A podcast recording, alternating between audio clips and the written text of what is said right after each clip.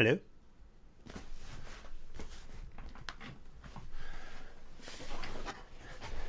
Do, do. Dead space. Air. We've got. Oh, moved my mic. Now I'm singing. Hope no one's listening.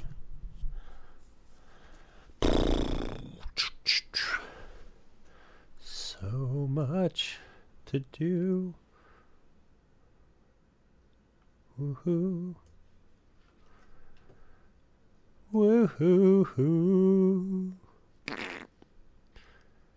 Talking family circus on a Saturday afternoon. Burr Or as I typed it, family circus with an O instead of an I in family. Oh.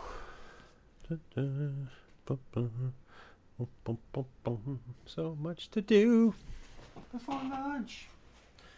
Turning on my phone, which is the bane of recording. Static. Static from the phone. Maybe he'll walk back and hear me, or maybe he's hearing me now. Or maybe you're singing to yourself, you're a big, big phony fraud.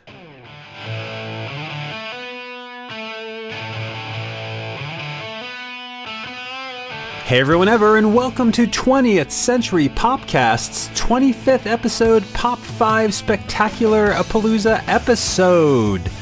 Entitled. Woo!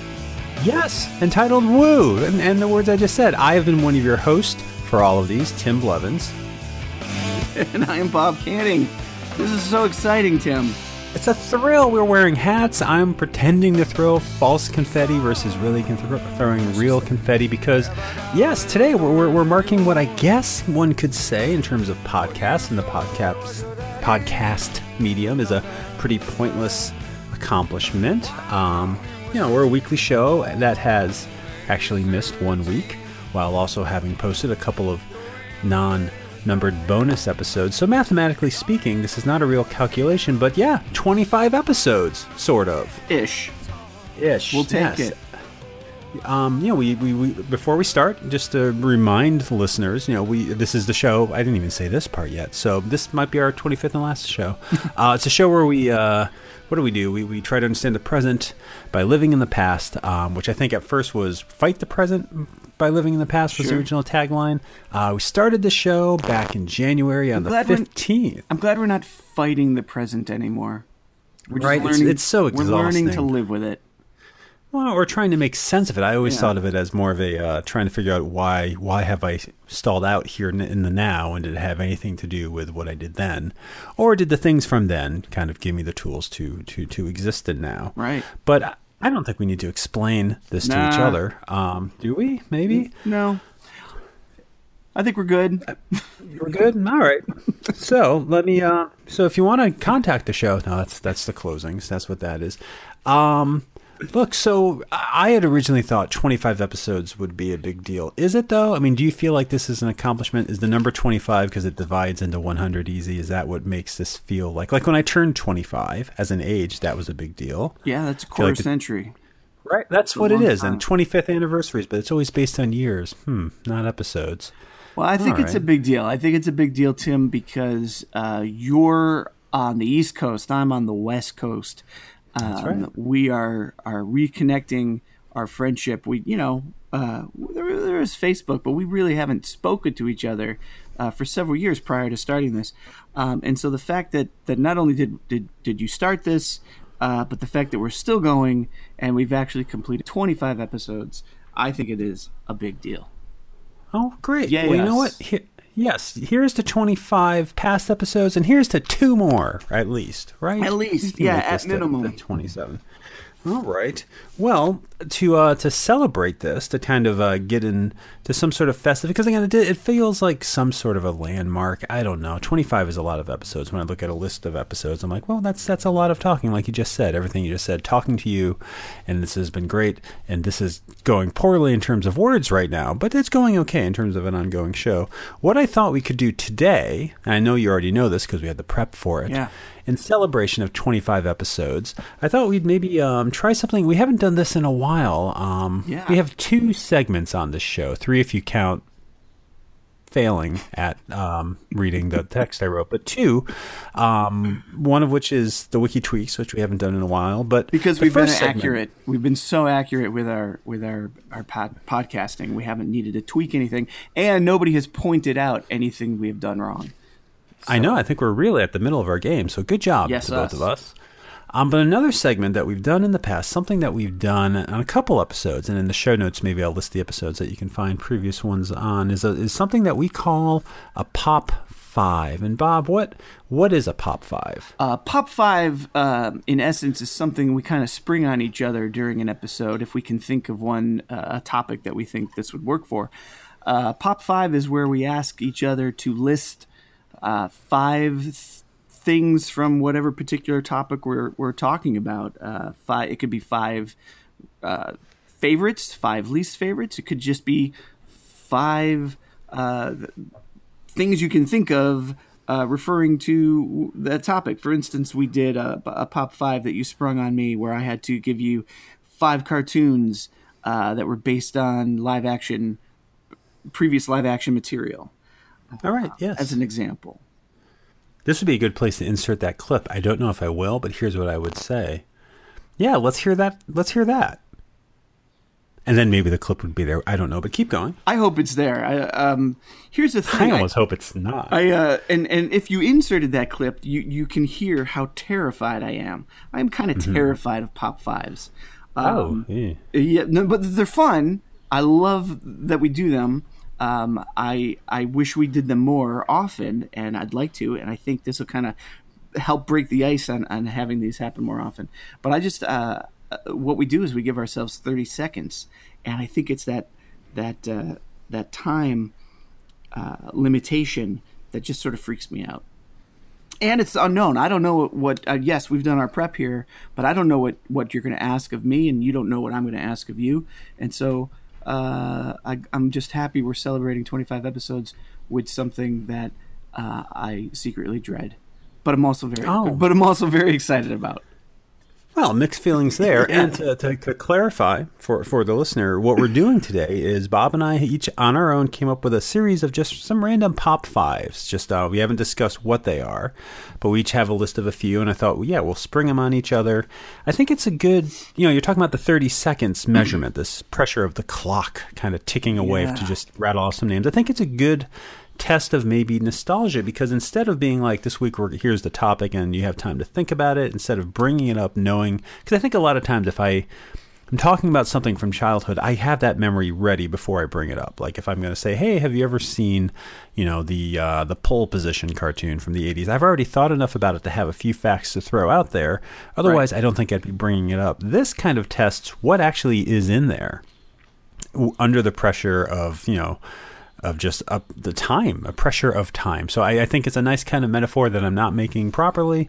And so yeah, today maybe we'll we are definitely going to spring a couple pop fives on each other and see if that actually leads into a little conversation. Because what would be nice is um is that if maybe these memories spark a little something, you know, if we can actually go through with remembering a couple of things and and and what it is, you know, if the other one remembers it. I guess I don't need to explain this again. So um maybe we should launch into it. Let's do it. All right.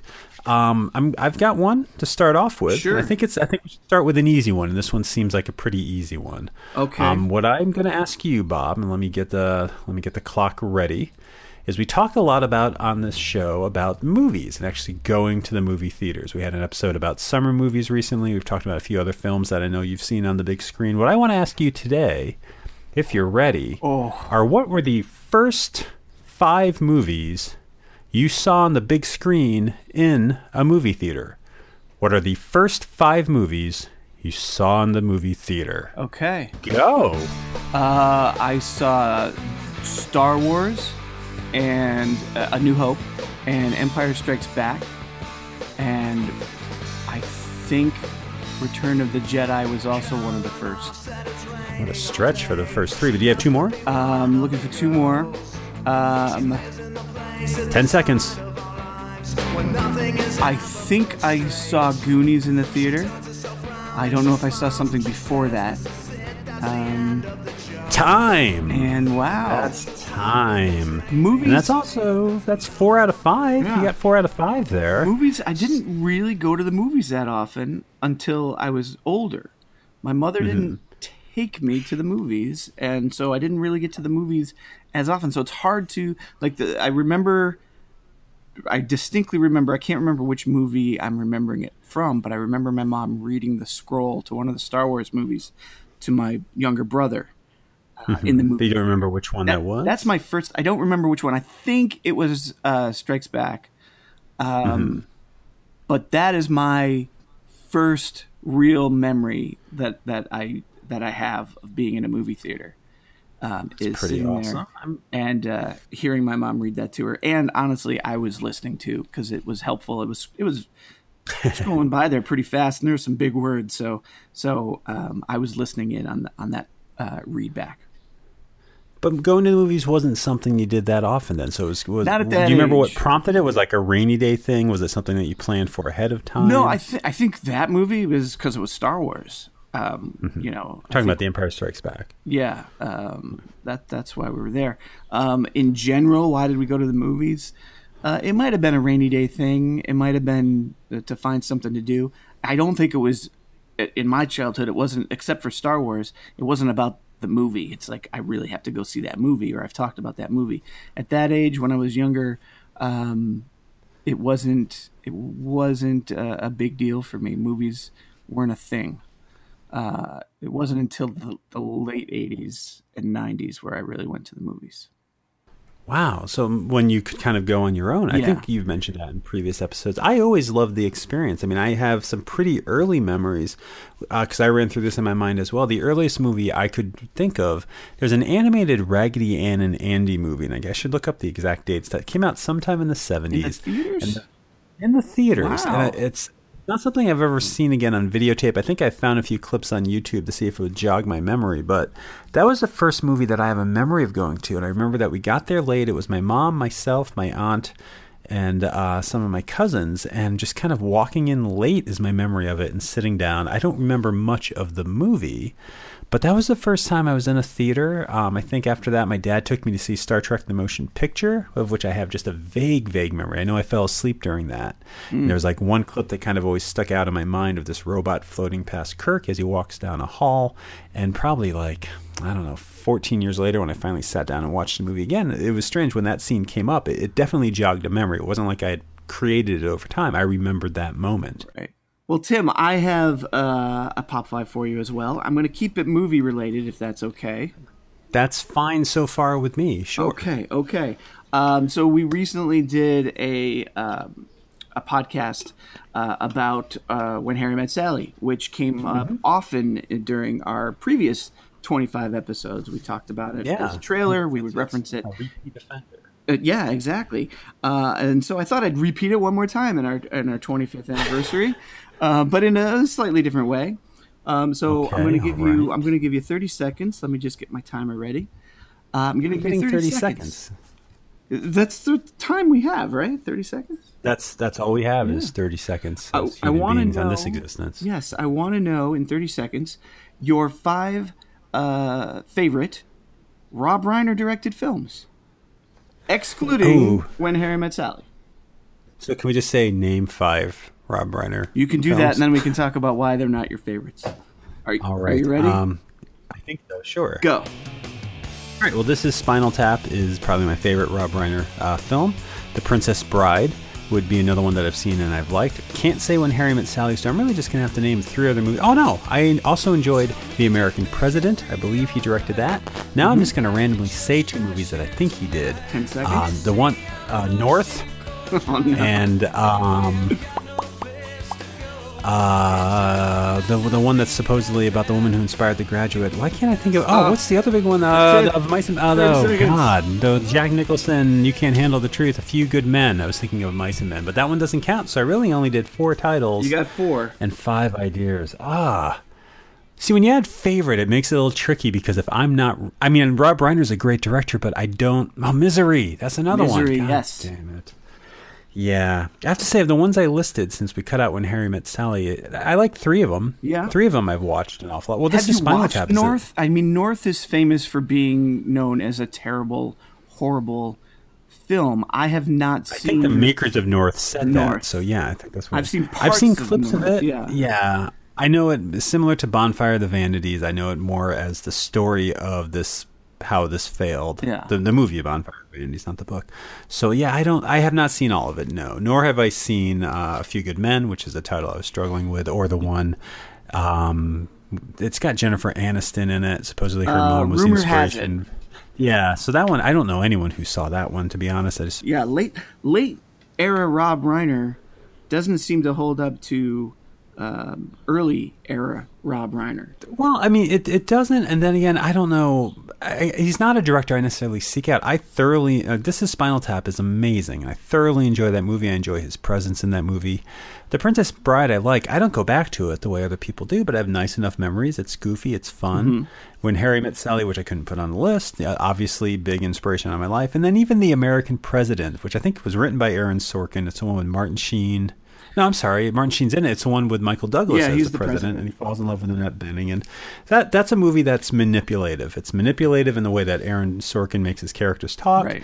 And it's manipulated in, I guess, what the serious side of Rob Reiner is. But I like that. I like those movies. He, I think he's one of those directors whose movies are I who when I enjoy their movies, obviously he's got a hand and a personality in it. I just don't I can't spot a Rob Reiner movie. I wouldn't be able to tell you what he does, Yeah. but that's not a bad thing. No, I, I think yeah. I I mean, definitely the material he's working with, um, I think is is a lot of the reason why we enjoy his films. Uh, Nora Ephron uh, and Harry Met Sally. Uh, Aaron Sorkin also did A Few Good Men. Um, That's true. so um, yeah, there's there's the. The, the screenplays that he's working with are good. You mentioned Misery. I like Misery a lot. That's Stephen King. Did you know that the Misery shows up in When Harry Met Sally? The book? Yeah, it's one of the books I- that Harry skips to the end of. Oh no, I didn't know Yeah, that. No. I, I caught it uh, just a, a few t- times in my recent viewings, and uh, I re- remembered it uh, watching it this this past time. In addition to movies, because we definitely have talked about movies on the show, we we did an episode maybe three or four episodes ago about a comic strip that influenced us both. Bloom County, very impactful comic strip from the newspaper back when people would read newspapers and the comic strips in the newspapers. Now you're a cartoonist. You you do cartooning. You have your own comic strip, uh, my exaggerated life, which I'm so sorry. I, I almost always say my so-called exaggerated life. I know that's not the name. No, that's fine. But uh, so you're you're a fan of comic strips. I, I enjoy them as well. Yeah. Um, what I wanted to ask you here, the the pop five I have for you regarding comic strips is I need for you, Robert King, to name five. And again, this is from the 80s and 90s. We're sticking to the 20th century. I think that's a given, but we didn't establish those parameters at the at the top Sure. of the show. I need to know of five daily comic strips that do not feature talking animals. Uh, oh, uh, uh, before we begin, Oh, I, I have to reset the clock. They can also be thinking. That's that that's what I was going to ask. So thinking counts as talking. Garfield counts. Garfield finally. counts. Snoopy counts. Uh, okay. And are you set? Yes, I'm set. Five five comic strips that do not feature talking animals. All right. Go. Foxtrot, for better or worse. Doonesbury. Um, the the one Luann. Um, Take your time. You got 16 seconds. okay. Um, Ooh, uh, Mama. and don't make. What is that? Mama. I mean, Oh, mama. Right. Wow. Good job. Wow. Seven seconds to go there. Don't even get to the final bell. all right. No, good job. Do you read all of these? Do you read Mama? I, I have, I have Mama. at some point, you know, scanned Mm-hmm. and read. Yeah, I mean, there was a time where I would read the comics page every day, and if Mama was in there, I would read it. I would generally read everything in the comics that was there. I would skip over, like Terry and the Pirates, or um, is Terry and a pirate and the Pirates a real thing? Or am I? It's a real thing. Yeah. I, I wasn't reading comics in the Prince, 40s. Prince so Valiant. Prince that. Valiant was in. Uh, I would I would skip over those, but I would read the the, the humor ones. Um, Mm-hmm. I would skip over Dick Tracy. I would skip over Apartment 3G, um, but I would always read the humor ones, whatever they were. Mama, um, Wizard of the Id, uh, BC. Um, they, I think they were talking animals in BC. And Yeah, Wizard they were- Iz might as as well. So you did read these. I mean, of what you mentioned, I thought uh, Foxtrot and For Better or For Worse were good examples because those are actually comic strips I followed.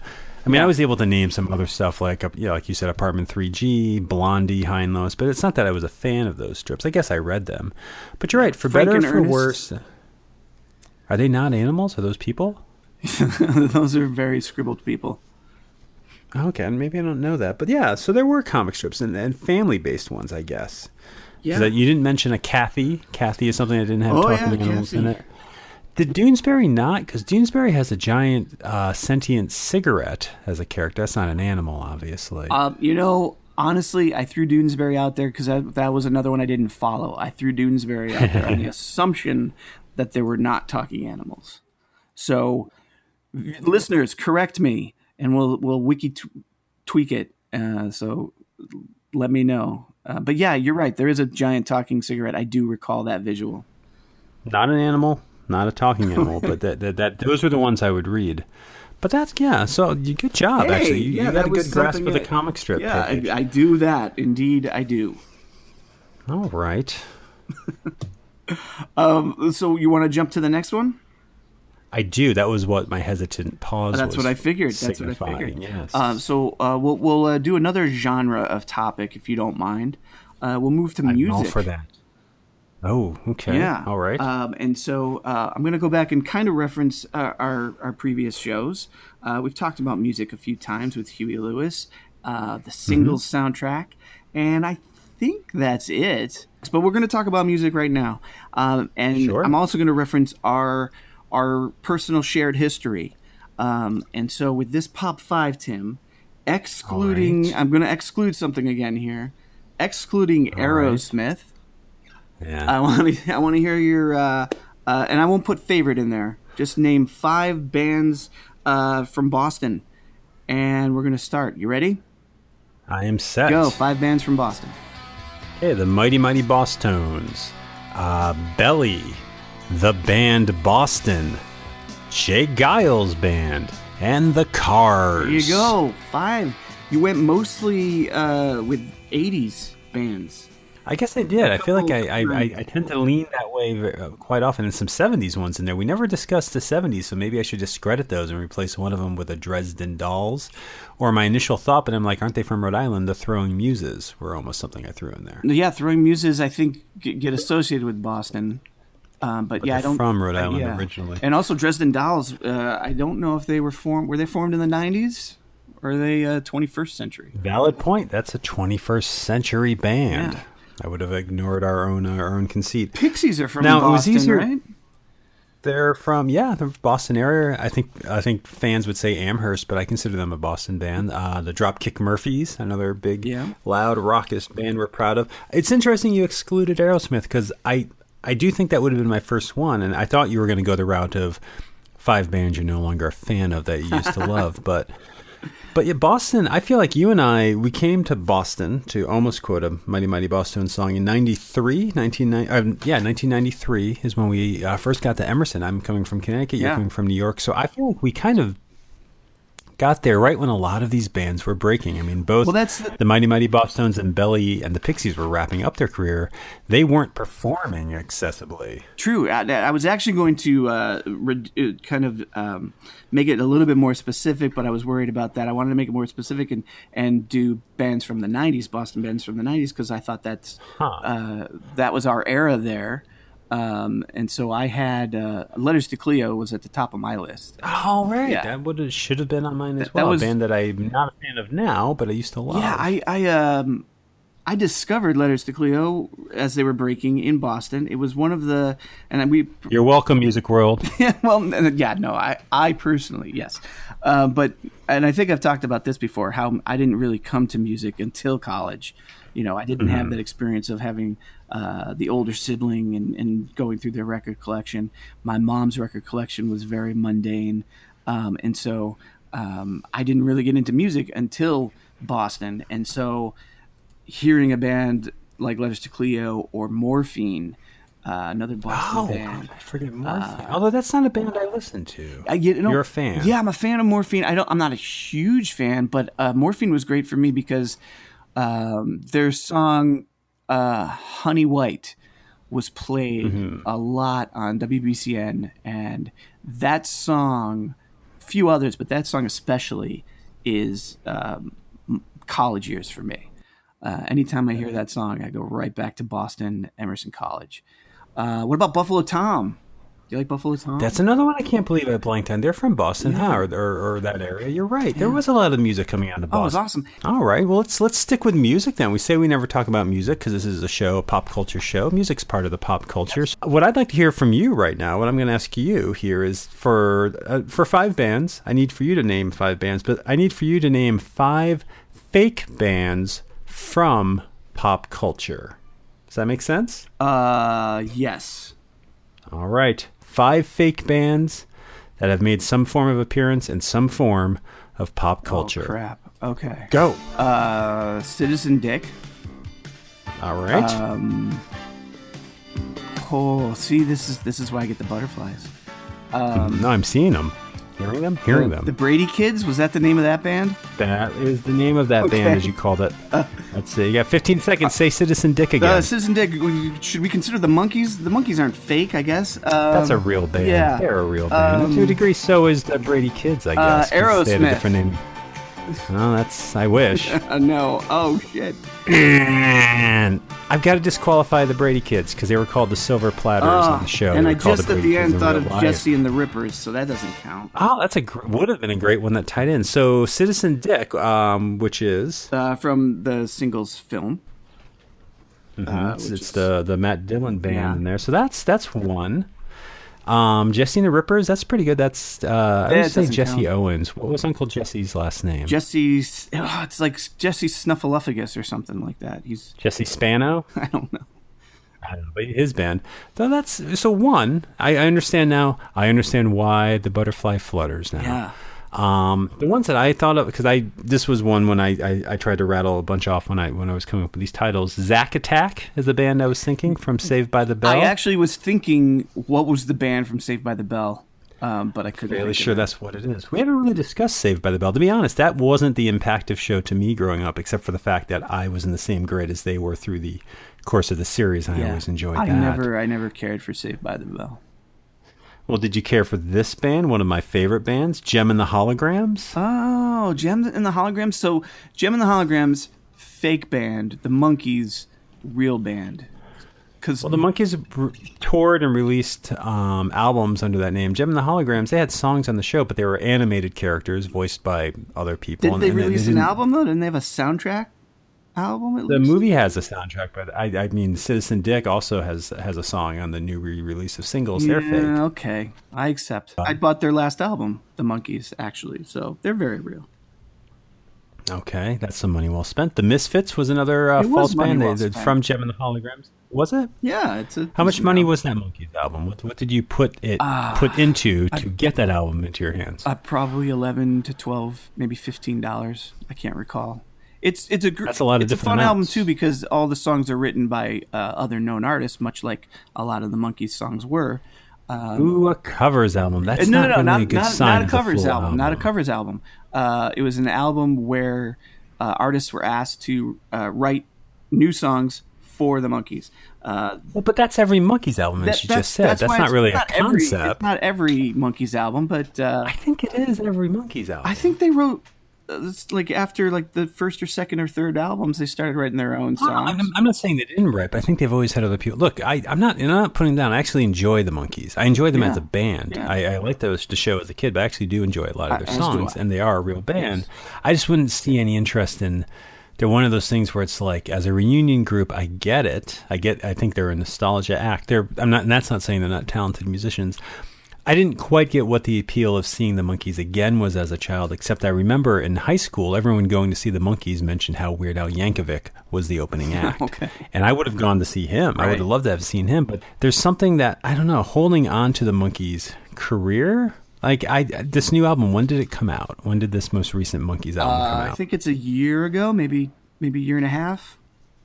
And and did you know anything off of it before you grabbed it? Like what brought you to it? Uh, what initially brought me to it is that Paul Weller uh, from the Jam and Noel Gallagher from Oasis, and and uh, the two of them wrote a song together for the album. And then seeing that, and then looking into it, I saw that Rivers Cuomo from Weezer did. Uh, the guys from Fountains of Wayne wrote a song. Um, and then the names just kept rolling. So it was like, oh wow, these are bands that I enjoy, um, and I, I, also enjoy the Monkees. Let's see how this turns out. And uh, I'm a, I'm a guy that likes to buy uh, things. I, I, could probably have just streamed it and listened to it, um, but I like having the album, so I bought that album. But interesting, I think, especially to the show, because um, we're talking about a 21st century album, but they're a 20th century act, so we can do that. Mm-hmm was the draw to get the album doesn't sound like it was a nostalgic draw. It was more here are the musicians I like and they wrote a song for the Monkees. It was a combination of both because it's like they're they're writing songs for the Monkees, who are a nostalgic kind of draw. They're the nostalgic band. They're the band from the, the TV show in the in 60s 70s. Um, and so it was like, well, let's see. Yeah, this is a combination. It's like, yeah, here are bands. And by the way, uh, the three bands I mentioned there, uh, Noel Gallagher, Paul Weller, Rivers Cuomo, and Fountains of Wayne, are all 20th century acts. That's true. They are 20th century acts. I, I, guess music, music, that music proposes this strange conundrum with nostalgia, or this this thing that I'm not sure where I stand. Like revisiting old Monkees albums, you know, or going back and watching, you know, a, a 70s uh, sitcom, or seeing Indiana Jones, you know, the first three Indiana Jones movies, that form of nostalgia where it's going back and reliving these things that you lived through, or that form of maybe it's something else where it's like, if I go back and listen to a Beatles album, I can't be nostalgic for when it came out. Right. At this point in my life, I can be nostalgic for when I first heard them, but it, you know, it's it's in the moment, so the music exists in the moment, not as a time capsule. But that other form of nostalgia of going back to these things before, which is what we talked about, I get that and I get the health of it. You know, I get the idea of you know, I uh, sitting down and watching the movie Labyrinth. Now, there's a lot going on, and some of that is the nostalgia draw. This idea of things that you enjoyed as a child coming back, you know, like a, like an act like the Monkees now releasing an album, or like the Indiana Jones movie that actually is almost ten years old now. But when the Island of the Kingdom of the Crystal Skull came out, and they brought the same actor back in these clothes, or the idea of even reboots of things that we love that's a different kind of nostalgia. And that's the one that sometimes makes me sad. Yeah. It's like Star Wars toys and all these new Star Wars toys that, you know, I see. It's still exciting to see them in the store, but they're not, the nostalgia there is different. It's thinking of something else. And some of these things, some of these things when they age don't hold up.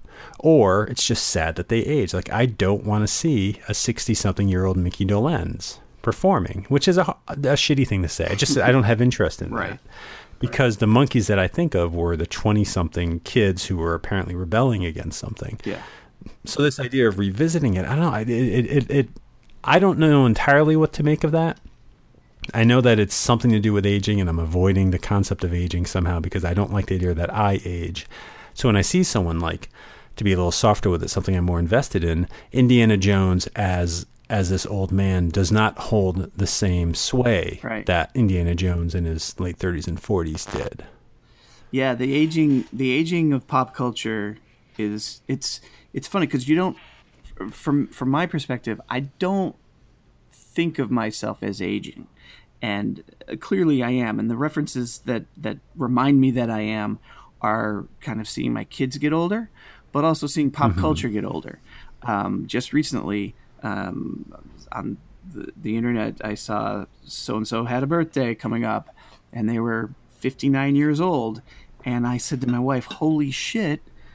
Kevin Bacon is 59 years old, uh, and and right. It's just interesting and weird that the, his aging, which is just natural, is really affecting me you know, and that that's pop culture. These things that I cling to in the past, these things from say the 80s and 90s, they exist in that era.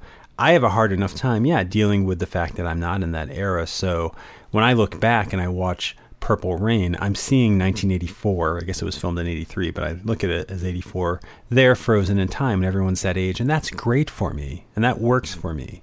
Hmm. As Prince got older, I didn't really follow him because I still want to think of Prince from that movie, which is unfair to Prince as an individual, as an artist, and, and, and whatever. But and then the idea that when he died, he was in his 50s. I'm like, wait, he made it into his 50s? He's this 20 something year old. Yeah. Like that transition is hard for me to make. And I notice it, I guess, mostly with musicians because I don't know because they're always the musician. You know, an actor as an actor gets older. Kevin Bacon gets older, so he takes on different roles, and I think I can still like him in those roles.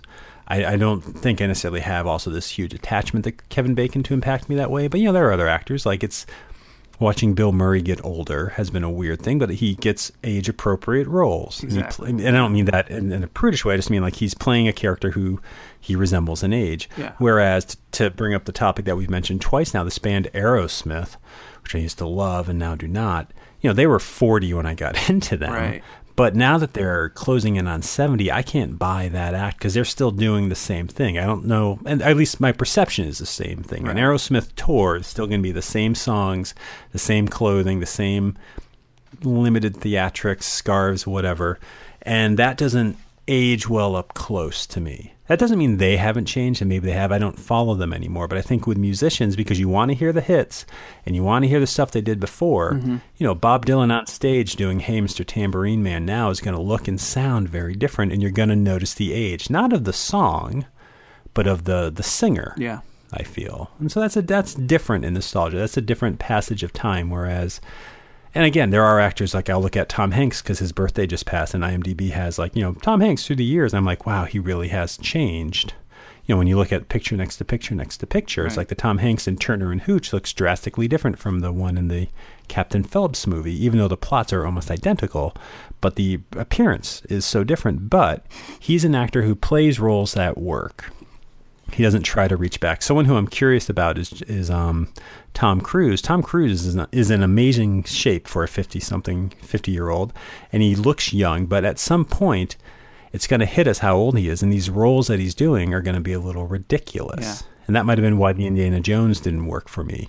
Um, but in regards to music, I understand not following the Aerosmith act, their live performances. Um, but their their songs, like if you were you were talking about the Monkees, um, mm-hmm. I, I, can listen to the Monkees, the new Monkees album, um, and the age of it doesn't. I mean, it depends. I guess maybe the topics they're singing about, but I didn't find that the topics they were singing about were not age appropriate. Um, talking about other bands we like, um, Noel Gallagher for one talks about how his life is changing, and therefore the, the topics of his songs change. Um, you know, going from youthful uh, rebellion to uh, obnoxious millionaire, and and he sings about that, you know, and so. Mm-hmm. Um, I think with music, yeah, I could maybe see not wanting to go and, and see them live necessarily because, like you're saying, they haven't necessarily, possibly because I don't think either of us are following them, uh, changed their act.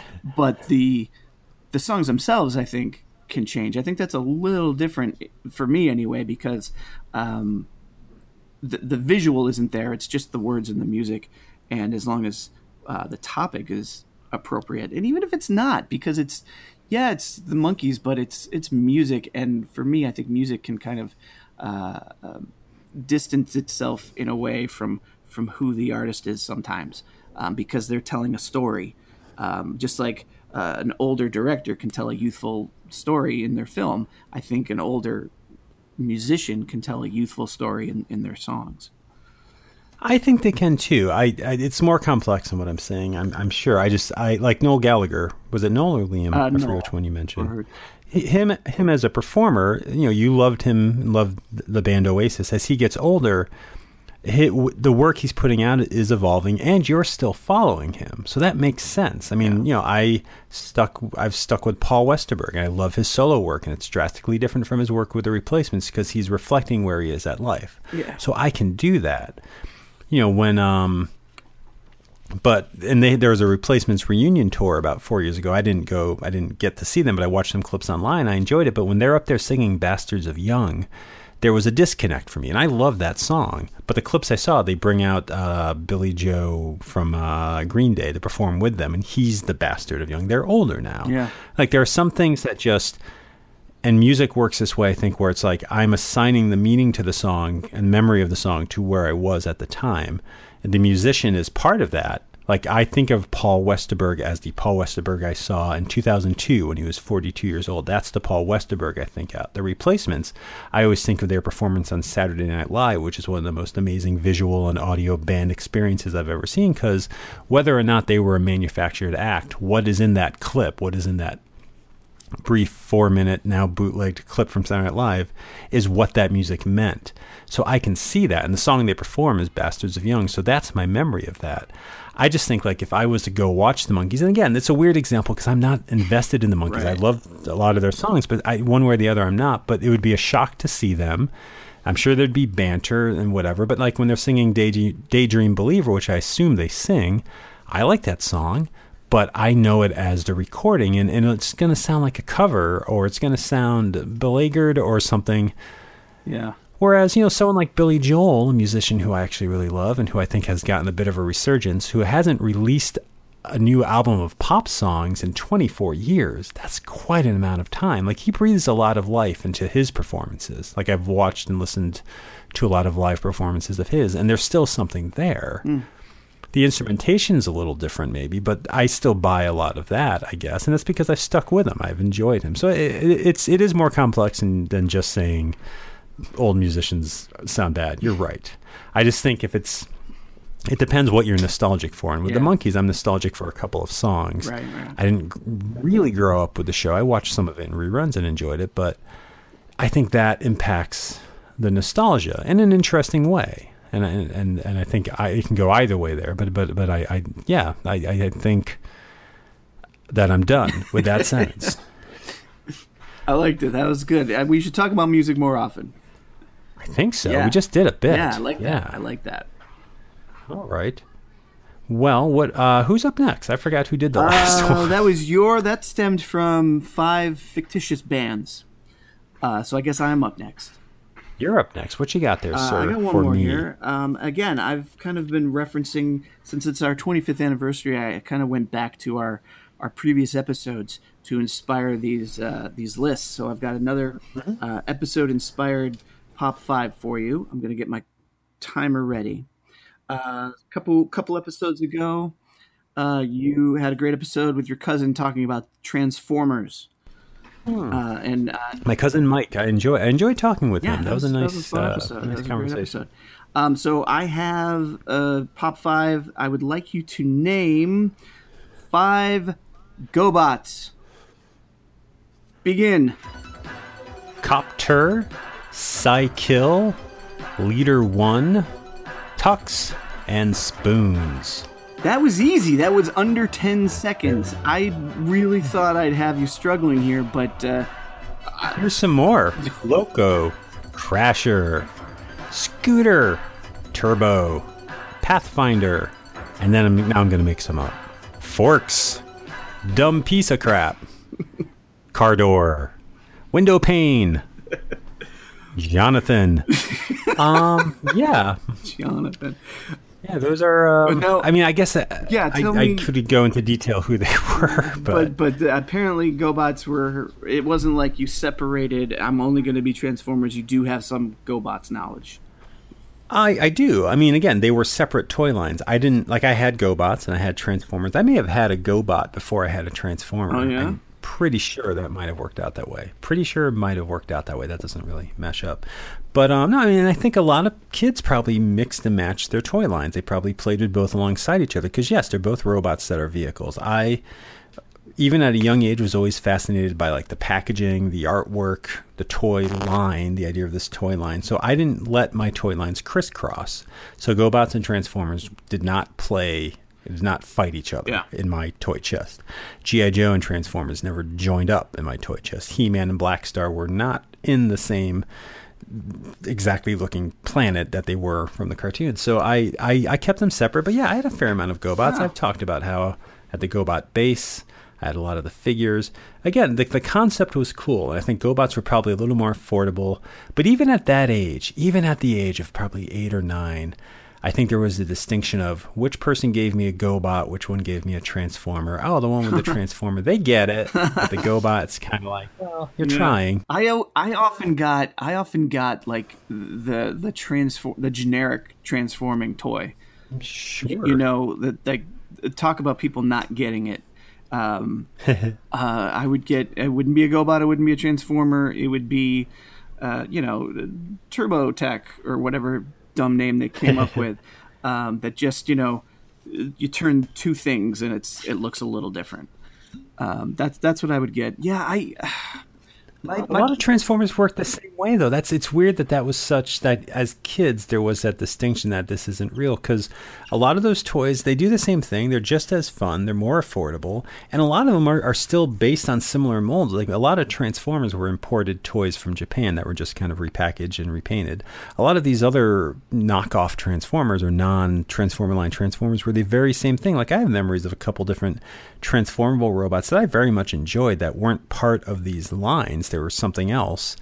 And I don't know, I don't quite remember how I played with them because again, I didn't integrate them with my other toys. But yeah, it's it's odd that the toy line means so much that it has to divvy the line, yeah. and I, I wonder if that's across you know across pop culture like i'm a hard sci-fi guy versus sci-fi fantasy the whole star trek star wars argument or oh i just i just read horror comics i don't read superhero comics so i can read sandman and swamp thing because they're horror comics like there is there are always these distinctions mm when I think you're a big fan. Like, do you the idea of Brit pop? To talk to you about music again, I know we just did. I would have pegged you as, oh, he likes Brit pop, but that's that's just a vague term, right? Aren't there distinctions within '90s Brit pop that you can divvy music up in? Um, I'm, sure, yeah, uh, you can you can kind of break up Brit pop. I think they break it up a lot of times by by lo- locale. They break it up by uh, time frame, like the first five years, last five years. Um, but but yeah, I mean you would think that, but that doesn't mean I can't enjoy grunge or alternative or uh, uh, alt country. Um, mm-hmm. Although I don't. No, of course you can't enjoy them. It's just they. It's it's pop culture, and maybe everything does this. But since this is a pop culture show, let's tie it off with this. Pop culture fandom, I think, and I'm part of this, does have the need to categorize as tightly and minusculely as it can mm. to always identify something that's a little more maybe it makes it obscure maybe it makes it particular. You know like fans of music but i'm a fan of grunge well i'm a fan of you know just you funnel it down right. you know or, uh, i like animated movies or i like japanese imported animated movies or i like henke tentacle japanese porn movies. You know it's like you just you find a way to whittle it down almost so that your fandom in being more specific and more succinct. I don't know if it's it matters more. I don't know if it's just it's what you enjoy talking about. If it's a defensive mechanism. Also, I don't know. I mean, do you do this? Is what I'm saying making sense, or does it sound like just a fanboy showing off? Um, I don't. I don't think I do it. I don't. I don't recognize myself doing it. I, you know, uh, like you're talking about Britpop there are times where I probably put bands in into that category that don't necessarily belong, just to sort of make it easy. Like Gorky Park. Uh, no, not Gorky Park. Gorky Zygotic Mynci. Um, I've, I don't know if they're considered Britpop, but I might put them in there just to make that easier for someone to even try and understand. Um, but yeah, like I don't, I don't, I don't personally have a distinction between uh, a Star Trek and a Star Wars, I'll enjoy them both if they're enjoyable, if they're good. Um, just like with with with music or, or or television, it's not like I'm only going to watch, uh, you know, uh, dramedies or you know edgy sick you know single camera sitcoms. That's the only thing I'm going to watch. No, I'll I'll if it's good, it's good, and if it speaks to me, it speaks to me um, regardless of the category. I think for for me. Well, do you think those? Maybe it's just a, a, a, way of finding something. Maybe it's a way. The pop culture landscape is so oh, sure. big, so wide. Yeah. Like you know, you look at Netflix, and you do you have you know like uh, quirky comedies, dark comedies, yeah. adult comedies, Definitely. family comedies, classic comedies, and you know it's like what a video store was. Video stores did this to a lesser degree, in the 80s where you would have you know like comedy and then you would have sci-fi yeah. and then you'd have horror. Or and, sci-fi horror. And we've even talked on the show you call back to the future a comedy. I for some reason found that odd because it's sci-fi. It can be both of those things these titles that we give it yeah. these divisions these ways of maybe seeking it out is a way to maybe find other work. Because like if you go to the cult comedy section, for example, you find the movie you're looking for, you know, and then you, you, start scanning, you find something else. I mean, it is a way of just tracking things down. And I think pop culture is so immense to a degree, to people at least who, who are who find it worth being invested in, because it probably doesn't have the impact for everyone. But these categories, these titles, these ways of wedging things in does influence how I approach them yeah. and what maybe I expect from them. And so yeah, I don't know. I think maybe there's too much of that. But again, how else do you do it? Well, how do you find these things? There's no way to clearly and and just without any influence experience any of these things anymore. I think as kids there was because you're walking through the world with your ears open and you're just taking in what you hear and you don't have the pretense of I'm going to like Madonna, I'm not going to like Madonna. I can't see Star Trek, I have to see Star Wars. I think there's an innocence to that. Maybe that's why we gravitate, or at least I you know, looking at the past episodes, gravitate gravitate to the 80s more than the 90s because I was really experiencing things without too much of a bias. Although I just had the whole GoBot Transformer bias. I think now these categories exist because otherwise, how would we know what to go to? Yeah, that that makes sense. And and you talked about the Netflix categories. Um, you know, if you if you flip through those things, you'll see the overlap which is good. I'm glad that they're doing that. It's not like they they pigeonhole it into one thing. Um, so if you're if you're going through and it's family comedy, there's there's family comedy, and then hey, that movie is also in animation, and that movie is also maybe in. Uh, I don't know, you know, get it down to the, the, the more specific uh, childhood storyline. I, you know, but but but the overlap is there, and and, and that's what's interesting about it. So if you're looking for a family comedy, um, you can search it that way. If you're looking for animation, you can search it that way. If you're looking for nostalgia, you can search it that way. If you're looking for a specific actor, you can search it that way. Um, but yeah, you're right. There's so much of it now uh, that without it, it is hard to figure out what, what where to, to head. I like that that idea that you just put out there. It's like as a kid, you're just open. Your ears are open. Your eyes are open to whatever strikes you. Um, at, at this age, for me, I'm I'm reading about an upcoming thing, and if I see a keyword here or there, it's like, oh, I might check that out. But those same keywords, certain keywords, will be like, no, that's not for me. I, I'm not going to invest my time in that right now. And that's probably just experience and maturing, and it's probably at the heart of this show. Which again, I this show already, and we're only we're seven months into doing what I hope is an ongoing show. And in the grand scheme of pop culture, of our lives, of our friendship, seven months isn't that much amount of time. Yeah.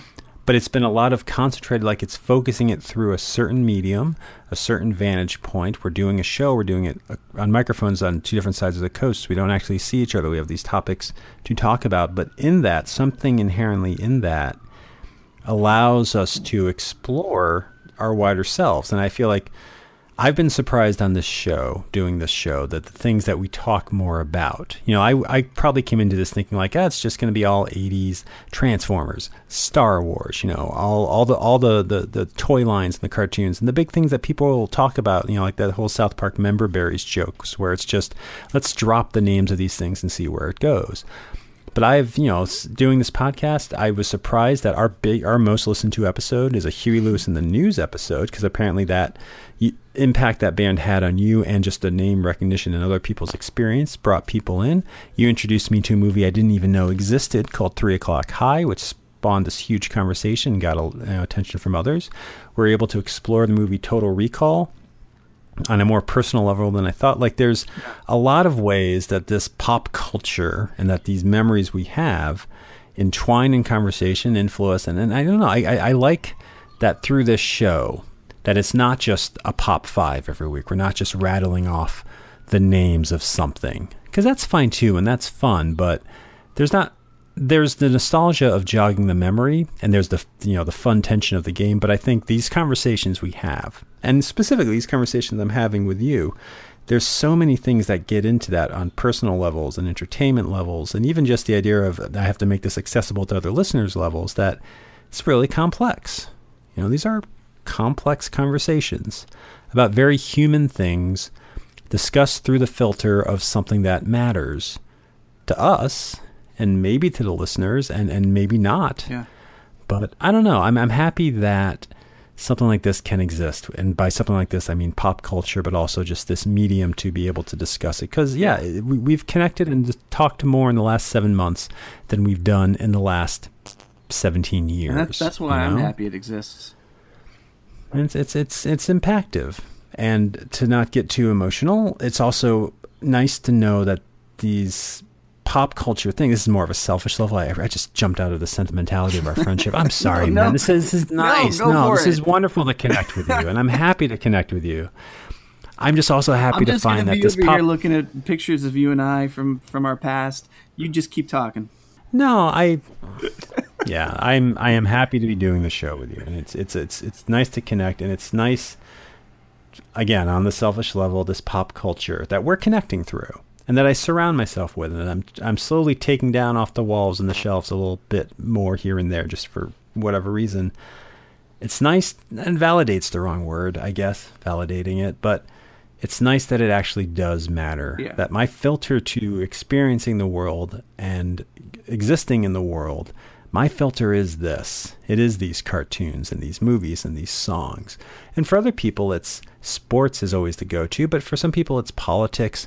For some people, it's baking. For some people, it's a certain relative that spoke to them. Like we all have these filters that we learned the world through. And they all have merit and they all matter. And we just happen to have enough recording equipment and a $15 a month Libsyn account that we can make a show out of it. But that's been important to me, and it's been a nice grounding at 41 as I'm trying to figure out what do I do for the next whatever years.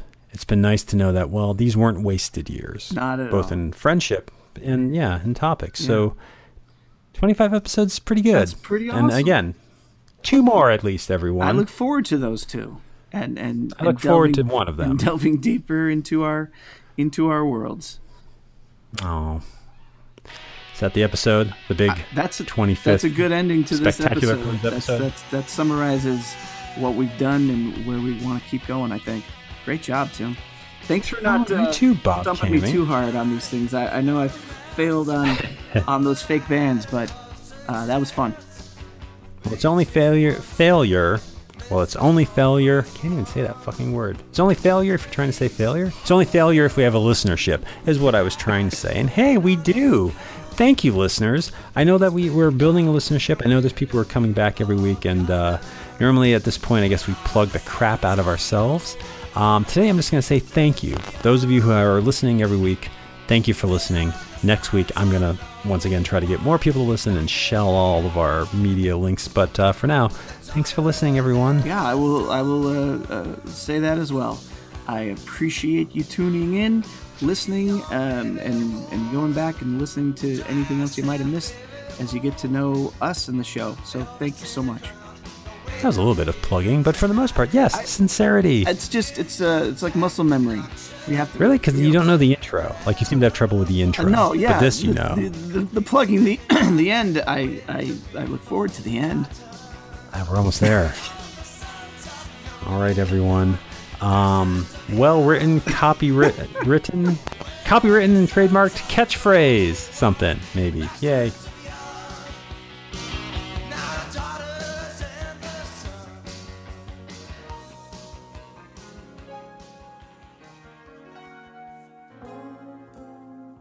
All right, you ready? Yes.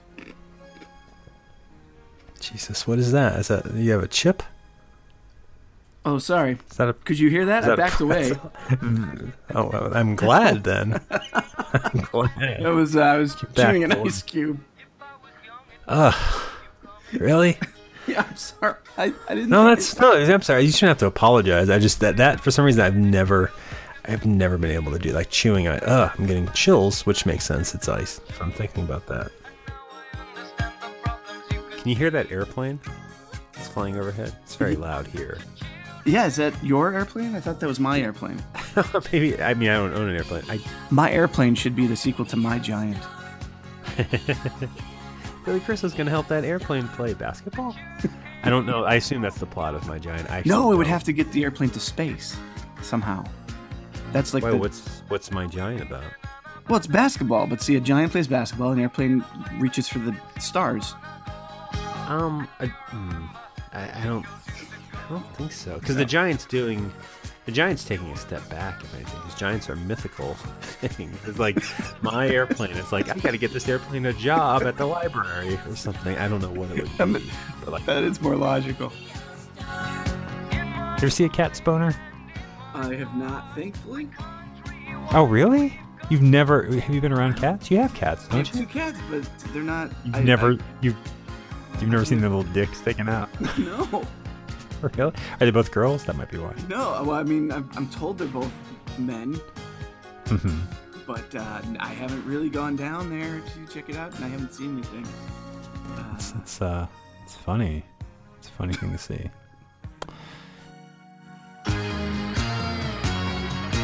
Is it is the idea of Stephen Hawking's wheelchair rolling over like a filled used condom? That is funny, right? I mean, I thought it was. it's, it's hilarious. What the sh- what the shit happened?